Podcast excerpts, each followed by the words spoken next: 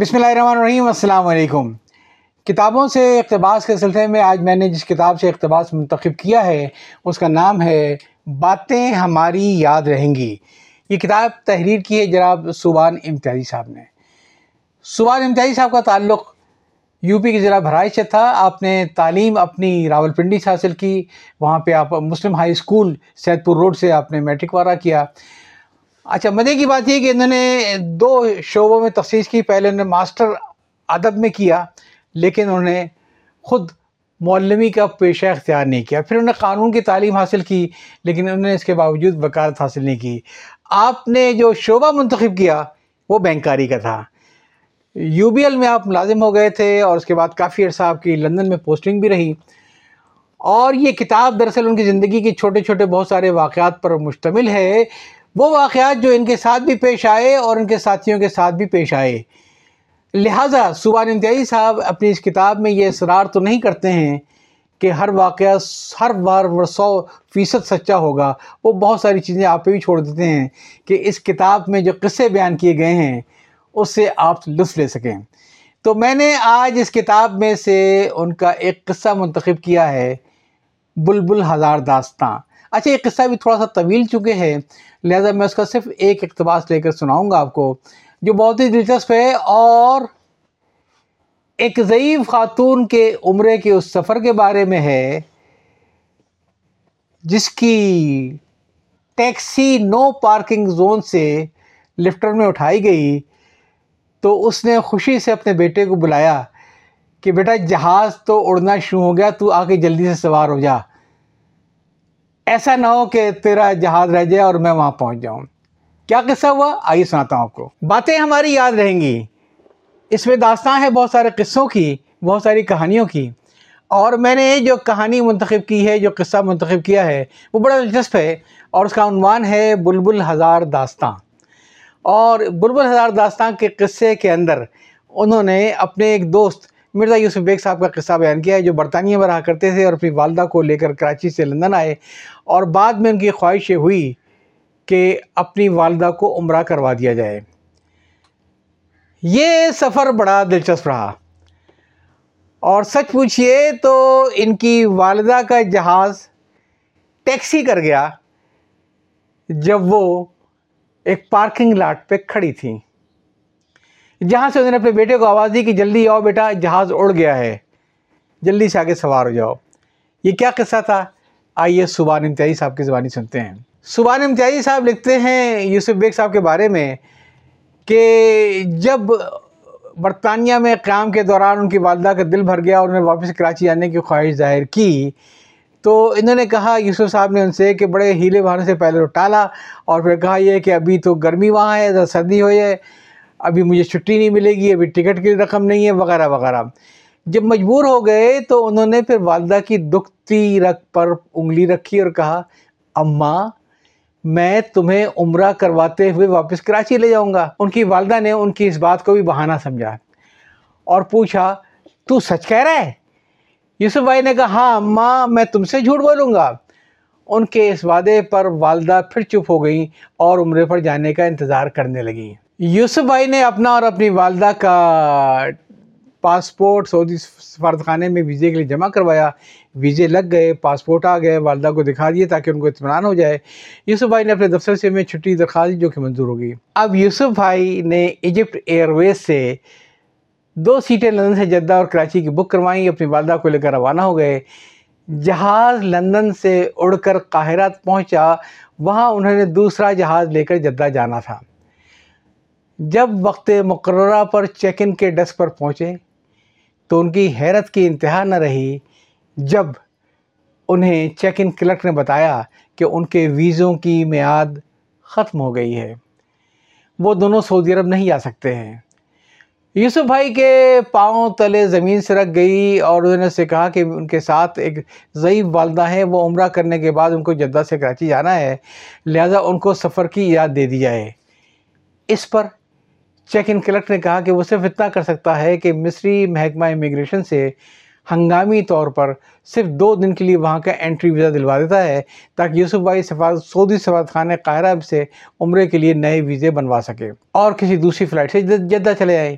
یوسف بھائی نے اسی کو غنیمت سمجھا اور تجویز منظور کر لی۔ چیک ان کلرک نے جب ان کو حسب وعدہ مصری محکمہ امیگریشن سے دو دن کا عارضی انٹری ویزا دلوا دیا، یوسف بھائی واپس اپنی والدہ کے پاس گیا اور کہا کہ، اماں تم یہیں بیٹھی رہنا، کہیں جانا نہیں۔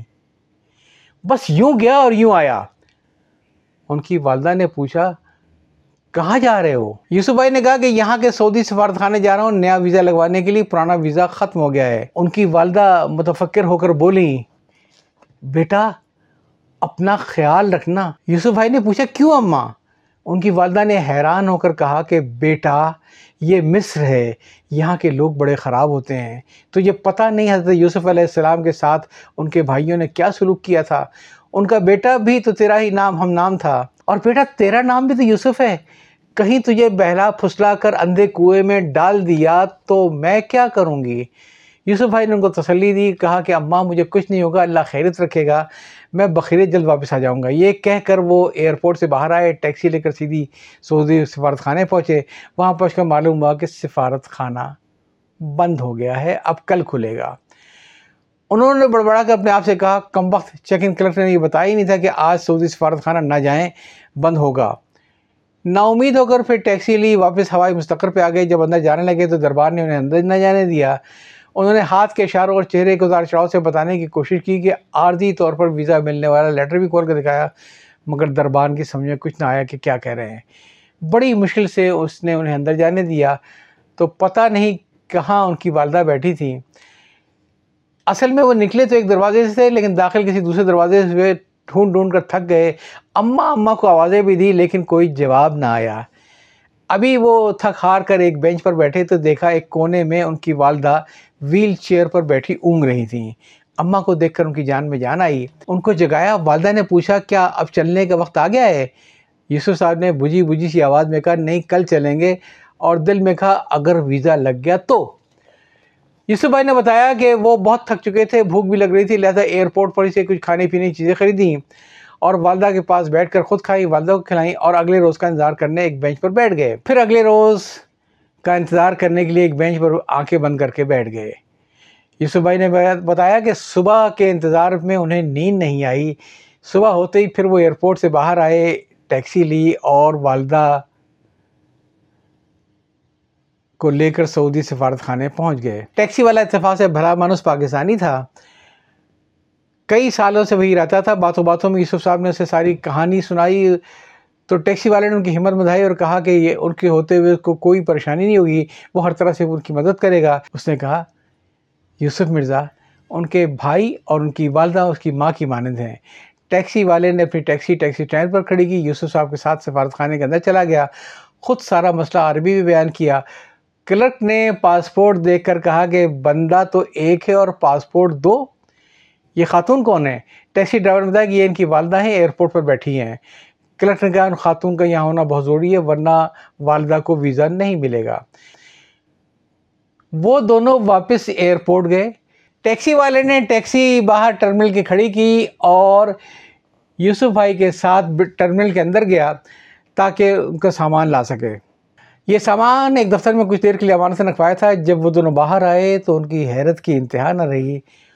انہوں نے دیکھا ٹیکسی ہوا میں معلق ہے۔ والدہ اس میں بیٹھی ہوئی کھڑکی سے باہر سر نکال کر کہہ رہی ہیں، ارے یوسف، جہاز تو چل پڑا ہے، ہوا میں اڑ رہا ہے، تو نیچے کھڑا کیا کر رہا ہے؟ جلدی سے سوار ہو جا۔ یوسف بھائی نے کھڑے کھڑے جواب دیا، اماں، بس ابھی آیا، فکر نہ کرو، جہاز ابھی ہوائی میں ہے نا، اڑا تو نہیں ہے نا۔ ہوا یہ تھا کہ ٹیکسی والے نے اپنی آسانی کے لیے ٹیکسی اس جگہ کھڑی کر دی تھی جہاں کھڑے کرنے کی اجازت دی تھی۔ لہٰذا میونسپلٹی کے کارندے یعنی کاریں اٹھانے والے آ گئے اور ٹیکسی کو اٹھا کر لے جانے لگے۔ این اسی وقت ٹیکسی والا اور یوسف بھائی نمودار ہو گئے۔ ٹیکسی والے نے ان کارکنوں کی منت سماجت کی، ہاتھ پیر جوڑے، ضعیف خاتون کا حوالہ دیا۔ تب کہیں جا کر گاڑیاں اٹھانے والوں نے زمین پہ اتارا۔ تینوں سفارت خانے گئے اور دوبارہ اپنا مدعا بیان کیا۔ خدا خدا کر کے انہیں ویزا ملا۔ تو یہ تو تھی بڑی دلچسپ داستان اور اس میں ایک قصہ انہوں نے یہ بھی لکھا ہے کہ جب ان کو ویزا مل گئے اور وہ ایئرپورٹ پہ ان کی والدہ بیٹھی تھیں، تو پھر انہوں نے جدہ ایئرپورٹ پہ امیگریشن سے جب فارغ ہوئے تو اپنی والدہ کو انہیں کونے بٹھایا اور کہا یہ کہ میں اس کا انتظام کرتا ہوں۔ اس قصے کا ایک آخری دل سے اختتام یہ ہوا کہ یوسف صاحب نے اپنی والدہ کو اتفاق سے تھوڑی دیر کے لیے جب اتارا ہوٹل کا انتظام کرنے کے لیے تو ایک کرسی پہ بٹھا دیا اور وہیں قریب ان کے ایک چادر بھی بچھا دی تاکہ وہ آرام کر سکیں جب تک فارغ ہو کے آئیں۔ جب یوسف صاحب فارغ ہو کر آئے تو معلوم یہ ہوا کہ ان کی والدہ کے سامنے جو چادر تھی، اس پر سکوں کا ڈھیر پڑا تھا۔ پھر یہ لکھتے ہیں کہ یوسف صاحب نے اتفاق سے وہ سارے سکے اٹھا لیے اور جب وہ پہنچے ہیں مکہ تو وہاں انہوں نے ایک ضرورت مند کے حوالے کر دیے۔ یہ کتاب ذرا پڑھیے گا، جس کتاب ہے یا چاہتا ہوں اللہ حافظ۔